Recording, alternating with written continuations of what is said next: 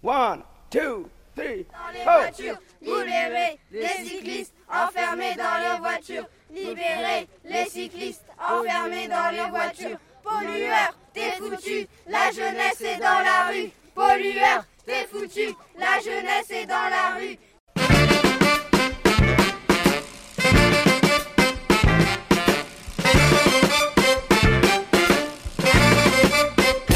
Salut tout le monde, vous écoutez Pause Vélo et on est ravis de vous retrouver comme d'habitude pour prêcher la sainte parole vélocipédique et faire en sorte que le monde soit plus doux, plus écolo et que l'effondrement arrive un peu plus tard.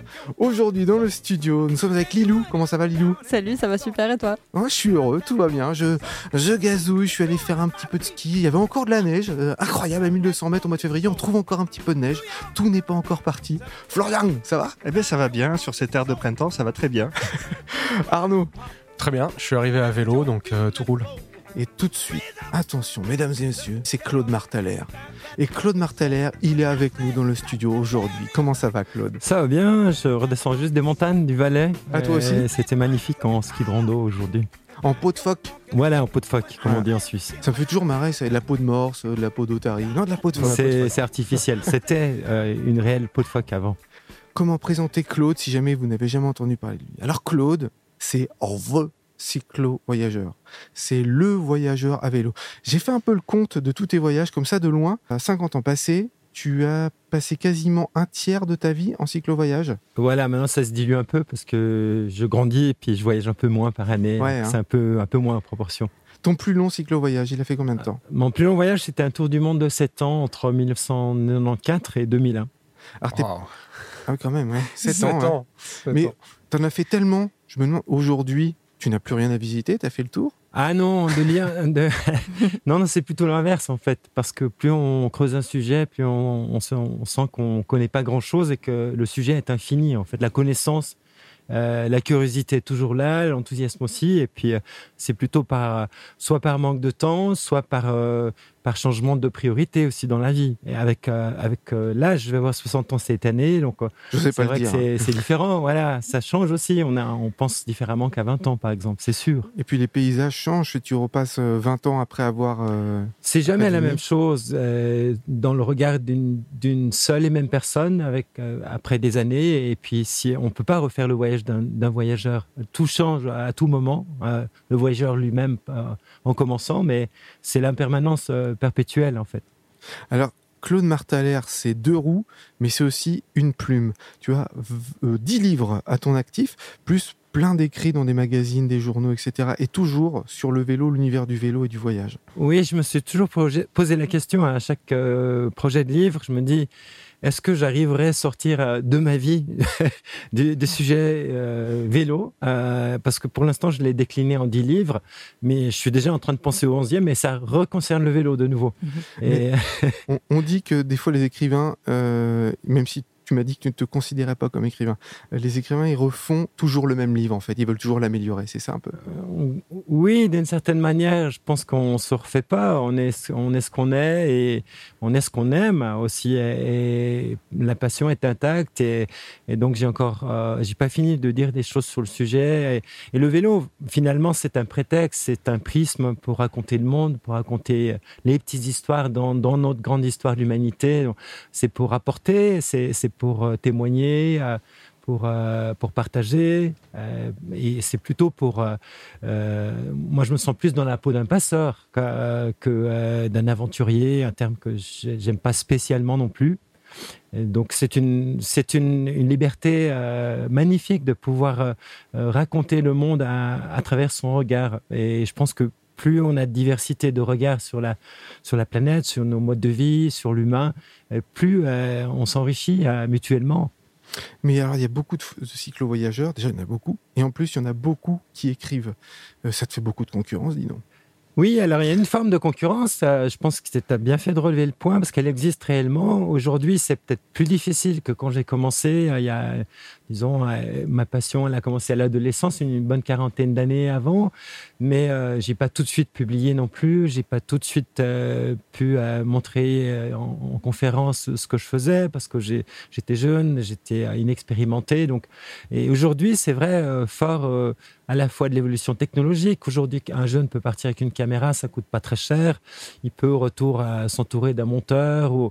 Donc, euh, la narration a changé euh, à la fois à, à travers la technique, mais aussi à, à travers le, le récit lui-même. On, on raconte les choses différemment qu'on les racontait autrefois. Euh, peut-être aujourd'hui, c'est un rythme plus rapide. On, euh, chaque fois qu'il y a, il y a une fascination pour la technologie, pour le drone, des images nouvelles. Et finalement, ce qu'on constate avec le temps, c'est que l'important, c'est l'histoire. C'est vraiment la qualité d'une histoire qui fait qu'elle traverse les âges et qu'elle reste euh, comme un, un mythe fondateur ou, ou une histoire, qui, une histoire euh, qui est belle, elle reste belle à travers le temps.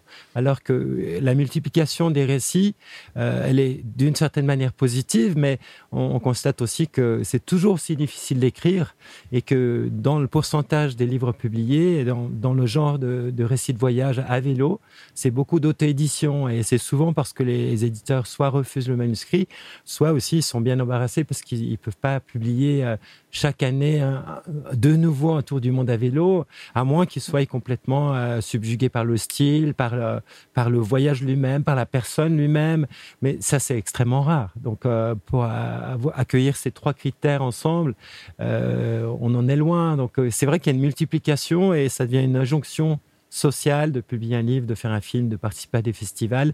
Alors Claude, tu n'es pas là par hasard. Claude Marthaler, tu viens de sortir un livre qui s'appelle Voyage céleste et on en parle juste après la chronique d'Okan. Okan qui voyage en vélo en Asie à la conquête de l'Est. Alors, euh, je viens de traverser la frontière pour arriver en Malaisie et j'avais décidé de longer la côte ouest. Après être arrivé à Johor Bahru, donc je, je me dirige vers les côtes et j'arrive à la ville de Pontian. Je dors là le soir, puis le lendemain, je reprends la route et je pars direction Moire. Alors, je suis en train de rouler en ville et il y a une voiture qui se met devant moi, il baisse la fenêtre et me fait des signes pour m'arrêter. Moi, je vois une voiture blanche, je me dis « Ah, c'est peut-être la police !» J'obéis et je, je, je m'arrête. Le gars, en fait, pas du tout un policier. Loin de là, c'était en fait un gars qui a un club fondateur du club de cyclistes de Pontian. Actuellement, ben, il était au travail, c'était sa pause de midi et il rentrait chez lui. Il me fait euh, « Hey, écoute, euh, moi, j'ai un local. Si tu veux rester chez moi, tu peux. » Je te donne les clés et tu restes autant de temps que tu veux. Tu vois, toi, t'es européen, t'entends ça. Un gars qui t'arrête dans la route pour lui donner les clés de chez lui, de son, de son deuxième appart, tu dis, ouais, il y a embrouille. Sauf que là, ça me fait tilt. Parce que quand j'étais à Singapour, je, euh, je, je suis allé dans un magasin de vélo et j'avais rencontré un couple de cyclistes qui m'avait dit, ben, faut que t'ailles à Pontian, là-bas, il y a un, il y a un club de cyclistes qui accueille les gens. Et je me fais, putain, mais c'est pas possible que ce soit ce gars sur la route que je rencontre, quoi. Et moi, dans ma tête, en fait, j'étais persuadé que c'était plus loin. Alors, du coup, j'accepte. Alors, il m'amène dans ce deuxième appart. Euh, il me dit, attends, je reviens. Il revient cinq minutes plus tard avec euh, un pack de bière de vingt-quatre. Il met au frais, au frigo. Et, et euh, il y avait de la bouffe. Euh, il y avait un ordinateur. Il y avait tellement de trucs. Il me donne ses clés. Il fait, tu restes autant de temps que tu veux. Ce soir... Après le boulot, je viens te chercher, je te présente euh, aux autres du club de cyclistes. Franchement, j'ai pas de mots pour décrire la gentillesse, la bienveillance de Jackie, en fait. Il s'appelait Jackie. Voilà, donc si vous voyez un gars voyager à vélo, euh, offrez-lui euh, votre jardin, enfin faites quelque chose pour lui donner un coup de main parce que euh, ben, vous changerez cette personne aussi, quoi. Allez, pause vélo, bonne semaine, ciao, ciao. Merci Okan pour ces nouvelles orientales. Et on est toujours dans nos studios avec Claude Marthaler euh, qui est là pour présenter son livre. Voyage céleste, la montagne euh, du monde à deux roues. Alors céleste, il euh, y a un petit jeu de mots, hein, c'est avec la selle. Avec deux fautes d'orthographe pour commencer, c'est mal parti.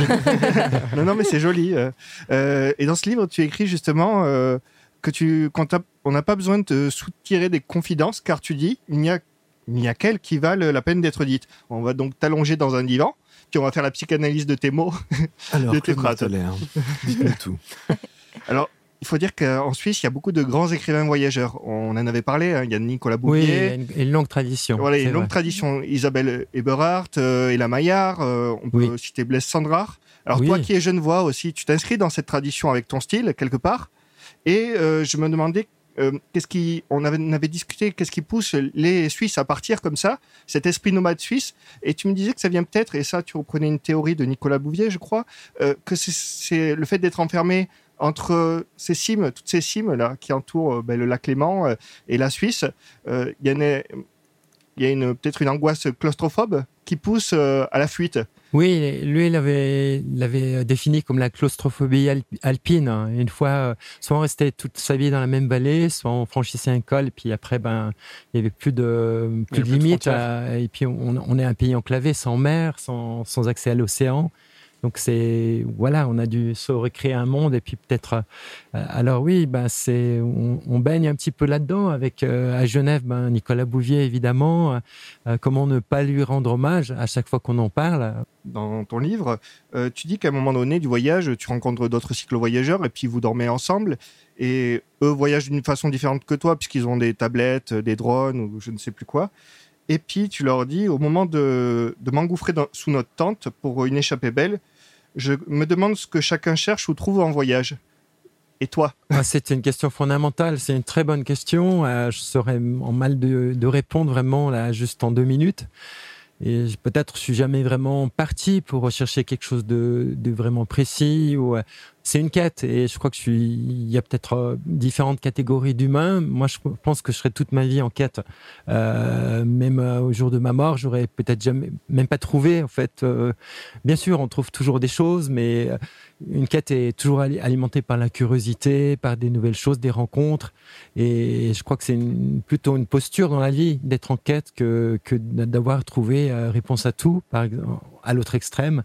Euh, et le vélo permet ça parce qu'il permet d'explorer, de se réexplorer, et cetera. Et, et de connaître ce qu'on, ou de, de connaître sous un autre angle ce qu'on pensait être familier. Et quand on prend un vélo, on explore. Ben justement, tu dis, tu écris, à vélo, on ne triche pas. Il est le baromètre silencieux de nos états d'âme et le voyage, s'il est réussi, son expansion. Alors ça m'amène à deux questions. La première, qu'est-ce qu'il faut pour qu'un voyage soit réussi ? Ou, plus, ou plutôt, de quoi est fait un voyage non réussi ? Ah, ça, c'est à chacun de répondre. Euh, c'est...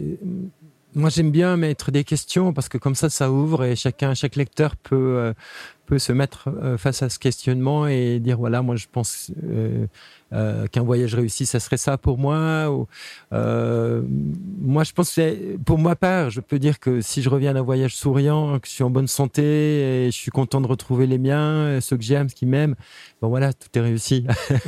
C'est pas une réussite de succès commercial ou quoi que ce soit. De, de ces... C'est plutôt euh, quelque chose où on se sent serein, rempli, euh, euh, vivant, vibrant. Euh, ça, c'est important, je trouve. Mmh. Je vais dire un truc débile, mais moi, j'ai, j'ai l'impression que je passe un bon voyage si j'ai pas eu le temps de faire, t- de faire tous les repas. C'est-à-dire que si, ah ben non, mince, euh, moi, j'ai pas pu manger ce midi parce que j'étais en vadrouille. Ça veut dire que j'étais tellement occupé que c'était vraiment un bon voyage. C'est ça mon critère. Si j'ai oui, pas le temps de ben manger, on peut le, l'associer à la notion de, de bonheur. Souvent, on est heureux, mais on ne le sait même pas parce qu'on est complètement absorbé dans l'activité euh, dans, ou dans quelque chose qui nous, qui nous prend. Je pense que vous avez la même passion pour la radio que je l'ai pour le vélo. Ou peut-être vous avez certainement les deux aussi. Parce qu'on est, on est dedans, on est à fond dedans, comme quand on gravit une montée, on est à fond dans la montagne, et ça nous permet de s'épurer et d'être vraiment ce qui est le plus euh, cher, je dirais, ce qui est le plus euh, précieux, c'est l'instant présent, parce qu'en dehors de ça, il n'y a, a pas de réalité, finalement. Waouh ! En dehors de l'instant présent, il n'y a pas de réalité, c'est merveilleux. Mais justement, merveilleux. En parlant de montée, euh, à te lire, comme d'autres écrivains qui nous parlent de montagne, euh, on sent qu'il y a une gravité qui te tire hein, vers le bas constamment euh, pour avoir voyagé en montagne aussi, euh, à vélo on, on est toujours tiré vers le bas et c'est, c'est oui. très pesant de voyager à vélo oui. euh, en montagne euh, et puis euh, la montagne ça implique une bipolarité extrême entre les, les sommets euh, qui sont tournés vers le soleil, le ciel et puis les, les fonds de vallée, les creux euh, oui. et alors comment toi tu, tu joues avec cette gravité, avec ce, ces moments pesants euh, en montagne? Alors moi je me berce d'illusions, je suis content d'arriver à un col euh, parce que euh, je suis pété par les fort. Et puis, mmh. la qualité de l'air, des couleurs est, est incroyablement pure, en fait. Et on a l'impression de s'épurer, de, de vraiment... Euh, voilà, on se lave parce qu'on est, on est au bord de l'épuisement. Et après, on a la descente qui est tout aussi enivrante. Et voilà, mais je, je me berce d'une belle illusion parce que je, je sais que, ben, après, il faudra retourner à la vallée. Et ben, comme, comme on le sait tous, euh, on est toujours confronté à notre propre finitude. Et puis, à un jour ou l'autre, on quitte ce monde-là. Alors, euh, qu'est-ce qui se passera après? On n'en sait trop rien. Euh, chacun répond à, à sa manière comme il peut. Euh, mais on n'a pas de témoins. Euh, on ne sait pas ce qui va se passer. Et c'est ce qui donne précisément toute la valeur à la vie et, et au voyage aussi. Et alors, tu écris aussi, le vélo est terrien en montée, aérien en descente et maritime en distance. Oui. Euh, alors, je me demandais si dans une tension extrême entre deux points très éloignés, est-ce que tu as déjà eu le mal de mer? Non, parce que je pense euh, bah, sur une selle, on n'a on a pas de mal d'altitude, on n'a pas le mal de mer, parce que justement, on roule à son propre rythme, à son rythme intérieur. Euh, chacun peut rouler à la vitesse qui lui convient et tout le, tout le jeu consiste précisément à trouver sa vitesse, sa propre vitesse personnelle pour se sentir bien dans ce monde. Et alors, du coup, ça devient un vélo métaphorique qui raconte plein de choses, de valeurs et de, de questionnements sur la vie. Mmh. Et le mal des montagnes, tu parles du bien des montagnes dans ce livre, mais le mal des montagnes, tu l'as eu? Je l'ai eu, mais euh, paradoxalement, quand je suis monté en voiture, en, dans les Alpes valaisannes, par exemple, trop vite, ou trop vite en altitude, en télécabine, avant de monter en cabane. Mais en voyage à vélo, je ne l'ai jamais eu, précisément parce que j'ai toujours pris le temps de m'acclimater. Je suis monté doucement à deux mille, deux mille cinq cents, trois mille, et cetera. Et donc, du coup, on, le, le facteur temps est vraiment primordial dans un voyage, parce que, et, et quand on, on a le temps ouvert, l'itinéraire ouvert devant soi, c'est, le, la, c'est la potion magique pour un voyage vraiment de, de découverte. On est ouvert à tout, à tout vent. C'est pas qu'une formule et on, on s'imprègne, on, on absorbe le monde en soi et, et, et donc là, il y a plus de, il y a plus, on, on se sent un peu pousser des ailes, on se sent un peu hors du temps et encore une fois, c'est qu'une illusion, mais c'est une, une illusion divine. Alors, Voyage céleste, c'est le récit de trois de tes voyages euh, à vélo en montagne. Il y a le Tibet, il y a euh, l'Asie centrale, le Kyrgyzstan, et cetera. Et puis, il y a la Great Divide, c'est-à-dire euh, cette ligne de partage des eaux aux U S A où d'un côté, l'eau part vers le Pacifique et de l'autre côté, se jette dans le Mississippi. Et donc, ça veut dire que tu étais obligé de faire les crêtes euh, de, des Rocheuses, en fait, c'est ça? Oui, absolument. Alors, oui, c'est, c'est ta question, c'est sur les, les, les, les montagnes Rocheuses. Effectivement, c'est un itinéraire qui a été cartographié par Adventure Cycling, donc l'association des cyclotouristes américains. Et euh, on peut respecter ou pas respecter les étapes préétablies. Euh, euh, mais c'est un itinéraire qui est très beau parce qu'on a, il y a quatre-vingt-dix pour cent de pistes. On est euh, le plus souvent en montagne et euh, on est en pleine nature. On peut camper où on veut. Euh, c'est vraiment, un... c'est la première fois aussi de tous mes voyages que j'ai suivi un itinéraire vraiment précis d'avance et en, en, en faisant mes propres étapes comme je voulais, mais tout de même en, en sachant où je commençais, où j'allais finir en fait. Eh ben, on va écouter un extrait de ton livre. Chaque hameau s'annonce par une coulée de bouleaux, de saules et parfois de genévriers, et suscite en nous un sentiment diffus de soulagement. Aux abords pousse abondamment l'hypophaï, une variété d'argousier destinée à alimenter le poêle à bois. Un projet suisse a créé des fontaines passagères. Parfois, une cahute abrite un mini-magasin avec des bonbons et des biscuits, guère plus. Une bande d'enfants à vélo transportant des bidons d'eau font appel à nous pour regonfler leurs pneus et resserrer leurs boulons. Nous découvrons un patchwork de petits champs d'orge et de blé, de potagers luxuriants, de pommes de terre, carottes et courgettes. Ce sont les Russes qui ont introduit les légumes dans la région du Pamir. Auparavant, les Pamiris se nourrissaient exclusivement de yaourts et de kéfirs, de yak et de lait de brebis, de chai, de naan et, à certaines occasions, de viande de brebis. Le moindre déplacement coûte ici plus de temps et d'énergie qu'ailleurs. Alors, comme si c'était la chose la plus naturelle du monde, nous nous levons chaque matin à quatre heures trente, encore noyés dans l'obscurité. Nos gestes sont lents et automatiques. Allumer le réchaud, rouler nos sacs de couchage, plier la tente, puis manger une soupe, boire un thé chaud. La ligne de crête de Linoukaouche, à laquelle s'accrochent quelques sentes, reçoit déjà les premières lueurs du jour. Le ciel s'est pourtant gonflé de nuages. Quelques îles improbables et bancs de sable flottent sur le Panj. Une violente tempête de sable a traversé la nuit et recouvert le paysage d'une fine couche ocre. Alors ton voyage, Claude Marthaler, il a été très spirituel hein, à te lire. C'est, ce sont les montagnes qui t'inspirent beaucoup de spiritualité. Hein. Tu as été vers le Tibet, tu as cheminé vers le Tibet. Et tu, tu dis, le, c'est le vélo qui me possède. À, à te lire, on sent que tu développes, euh, donc, je disais, un rapport très spirituel avec ton vélo, euh, ton yak, c'est comme ça que tu l'appelles, euh, avec les éléments qui t'entourent d'ailleurs. D'ailleurs, dans Zen ou l'art de pédaler, un autre de tes livres, tu comparais euh, ton voyage à vélo à une transe chamanique quelque part. Oui, oui, oui, oui, complètement. Et du coup, je me demandais si, si tu ne devenais pas un peu animiste. Euh, je pense qu'on l'est quand on voyage comme ça, parce qu'on on dort, euh, on dort sous la terre, euh, on est juste sur la terre, on est couché, donc on fait confiance à cette terre la nuit, on, la journée on est sur, sur deux pouces d'air, donc on est très proche de l'écorce terrestre, on est sensible à tout ce qui se passe euh, au vent, euh, ben, c'est peut-être le, le pire ennemi du cycliste, et puis euh, aux animaux, au bruit, euh, donc ça décuple tous les sens et on se sent très proche de la nature, parce que surtout dans les immenses étendues des hauts plateaux euh, tibétains, andins, tadjiks, et cetera. Donc là, on est encore plus proche parce qu'il y a peu d'habitants. Euh, chaque rencontre, est, on la prend comme un miracle et chaque chose qui, qui est là, on, on l'interprète comme quelque chose qui, est, qui, qui devait être là, précisément, une sorte de fatalisme, mais euh, bienveillant, bienheureux également. C'est pas une naïveté, c'est tout au contraire, c'est, c'est la reconnaissance des choses pour, pour ce qu'elles sont. Mm. Alors la France est en pleine campagne municipale et le vélo doit peser dans ces campagnes municipales puisque les maires ont un rôle extraordinaire sur les pistes cyclables, les installations cyclables. Et Pause Vélo est toujours là pour maintenir la pression. Séraphin, c'est à toi. Mais c'est ma voiture ! Bah, évidemment, elle n'est pas à moi. Moi, j'ai pas de voiture. Si tout le monde était comme moi, il n'y aurait plus de voiture. Mais je ne parle ! Du six au huit février a eu lieu le vingtième congrès de la F U B. Près de cinq cents personnes, des responsables ou salariés d'associations, élus ou techniciens de collectivités et autres professionnels du cycle, étaient réunis pour l'occasion. Tout ce petit monde réuni en un seul lieu pour échanger, partager, confronter les points de vue, donner des idées qui, petit à petit, essameront aux quatre coins de la France pour contribuer à développer le vélo. J'ai pour ma part animé trois ateliers. Le premier a permis d'explorer la nécessité pour les associations comme pour les collectivités de porter un projet territorial, prenant en compte non seulement la ville-centre, mais également le périurbain et le rural, et en développant une approche transversale. C'est le seul moyen d'atteindre les objectifs nationaux comme locaux.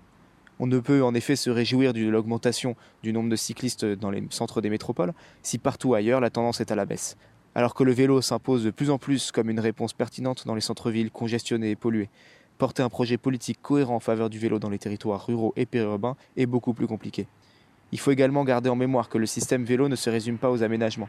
La transversalité doit donc être au cœur des préoccupations, des élus, des techniciens et des associations. Pour intégrer le savoir rouler dans les écoles, profiter des dispositifs spécifiques dans les quartiers prioritaires, bien dimensionner le stationnement vélo, intégrer les commerçants dans la démarche d'apaisement des villes, profiter d'une politique de santé pour promouvoir les modes actifs, et cetera. Le second atelier proposait un panel d'outils développés par les associations de la F U B. Cinq outils offrant une vision complète des besoins, diagnostic, élaboration, suivi, évaluation et montée en gamme des politiques publiques ont ainsi été présentés à un public d'associations, d'élus, de techniciens. Ces cinq outils se complètent parfaitement, certains en interrogeant le ressenti des cyclistes, quand d'autres tentent une mesure objective. Certains contribuent à une vision stratégique, quand d'autres pointent du doigt des problèmes opérationnels. Enfin, le troisième atelier, à destination des associations, était un moment d'échange sur les stratégies locales en vue des municipales. Parmi tous les dispositifs proposés par la F U B, on a pu y voir un peu plus clair sur l'utilisation du baromètre et du site pour les municipales, comment digérer toutes les données et informations fournies pour nourrir un projet auprès des candidates et des candidats, et bien sûr des futurs élus. Plus que jamais, nous affirmons que les politiques locales ne se feront plus sans les usagers qui souhaitent co-construire leur territoire. Merci beaucoup Séraphin. Euh, Florian, tu as encore des questions pour notre invité ? Allez, deux, trois encore. Alors vas-y. Alors Claude, tu fais partie de la, des premières générations de cyclo-voyageurs après-guerre, hein, j'ai envie de dire. Euh, c'est plus la même génération qu'aujourd'hui. Et justement, tu en fais le constat dans ton livre. Tu, tu parles de ces cyclo-voyageurs qui partent avec tablettes, drones, smartphones. Euh, quel constat tu fais là-dessus ? euh, Tu regardes ça d'un air sévère, j'ai l'impression, parce que tu parles de, de ça comme des démons. D'accord, j'ai démonisé à ce point-là, je ne m'étais pas rendu compte.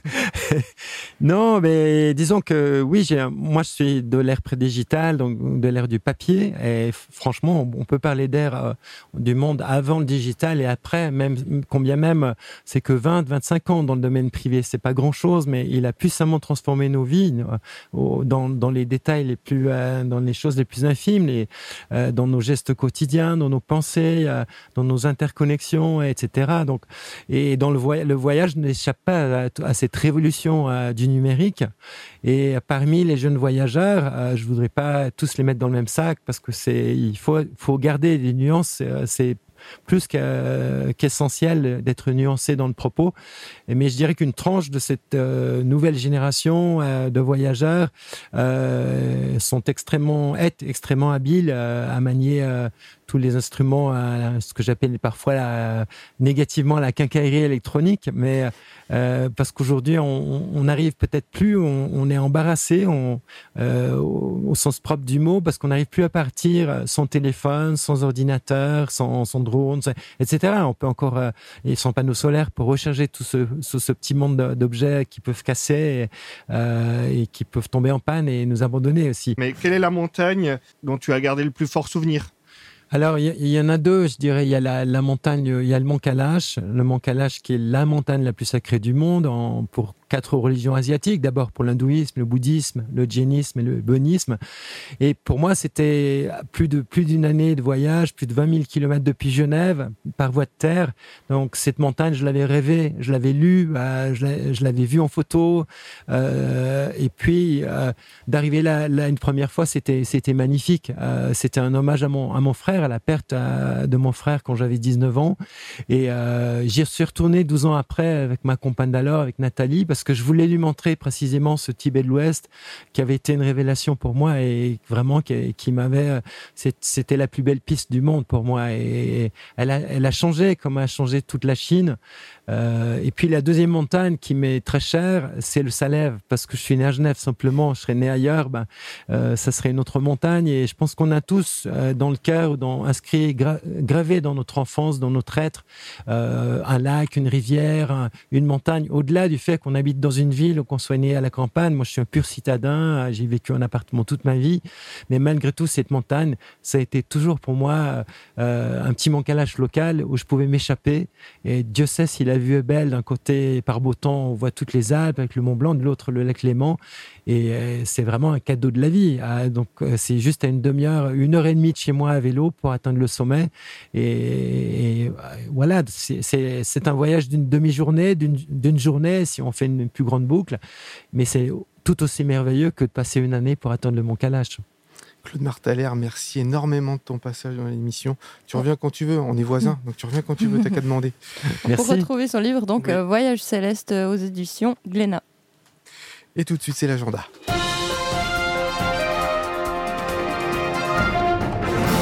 Bonjour à tous, c'est à nouveau Gwendal pour l'agenda des événements sur le vélo. Alors, le vingt-huit février, Vélorussion Lille et les gens du Nord organisent un petit brainstorming, donc pas n'importe lequel, parce que ces deux associations ont pour objectif donc de s'allier pour créer le plus grand événement euh, autour du vélo de Lille, qui s'appellera la fête du vélo. Euh, l'objectif, c'est de venir euh, boire un petit verre avec, euh, avec ces associations et participer au débat, collaborer, réfléchir pour semer les graines euh, d'un événement qui sera, je l'espère, un succès sur Lille. Je vous avais déjà parlé dans un précédent agenda des Classic Challenge. Donc, ce sont des balades par niveau au départ de Paris pour une ville limitrophe euh, qui ont lieu tous les samedis. C'est bonne ambiance. Et ce deuxième Classic Challenge de l'année rejoint Pontoise en faisant un petit détour par le parc naturel de la région d'Oise. Comme chaque édition, cela vous fait une belle sortie gratuite en groupe euh, sur une centaine de kilomètres pour bien commencer votre week-end. Pour finir, le vingt-cinq février de dix-huit heures à vingt heures, Pro Vélo Genève organise l'Action Lumière, mission sensibilisation pour Pro Vélo, euh, qui vont donner des conseils de sécurité pour rouler de nuit, distribuer également des lumières et des patchs réfléchissants. Il y aura également des stands de vente de lumières simples ou décalées pour se protéger avec des accessoires qui vous correspondent. Vous pourrez également participer à des ateliers d'entretien et de réparation de vélos. Euh, on remercie donc Pro Vélo pour cette initiative qui prendra lieu au croisement rue Wincreed et Quai des Bergues. C'est tout pour cet agenda euh, des événements vélo. Je vous souhaite à tous une très bonne semaine. Eh bien, l'émission se termine, les amis. La semaine prochaine, on sera avec les candidats à la mairie d'Alençon, parce qu'il se trouve qu'Alençon, c'est une petite ville, mais qui vote quasiment comme la moyenne de ce qui se fait en France. Donc, euh, les résultats d'Alençon, c'est un peu les résultats de la France en miniature. Donc, c'est pour ça qu'on va avoir les, les cinq postulants.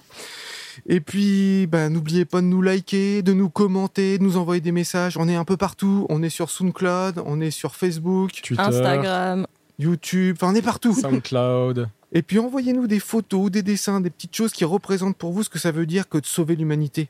Parce que n'oubliez pas les copains, pour sauver l'humanité, faites du vélo.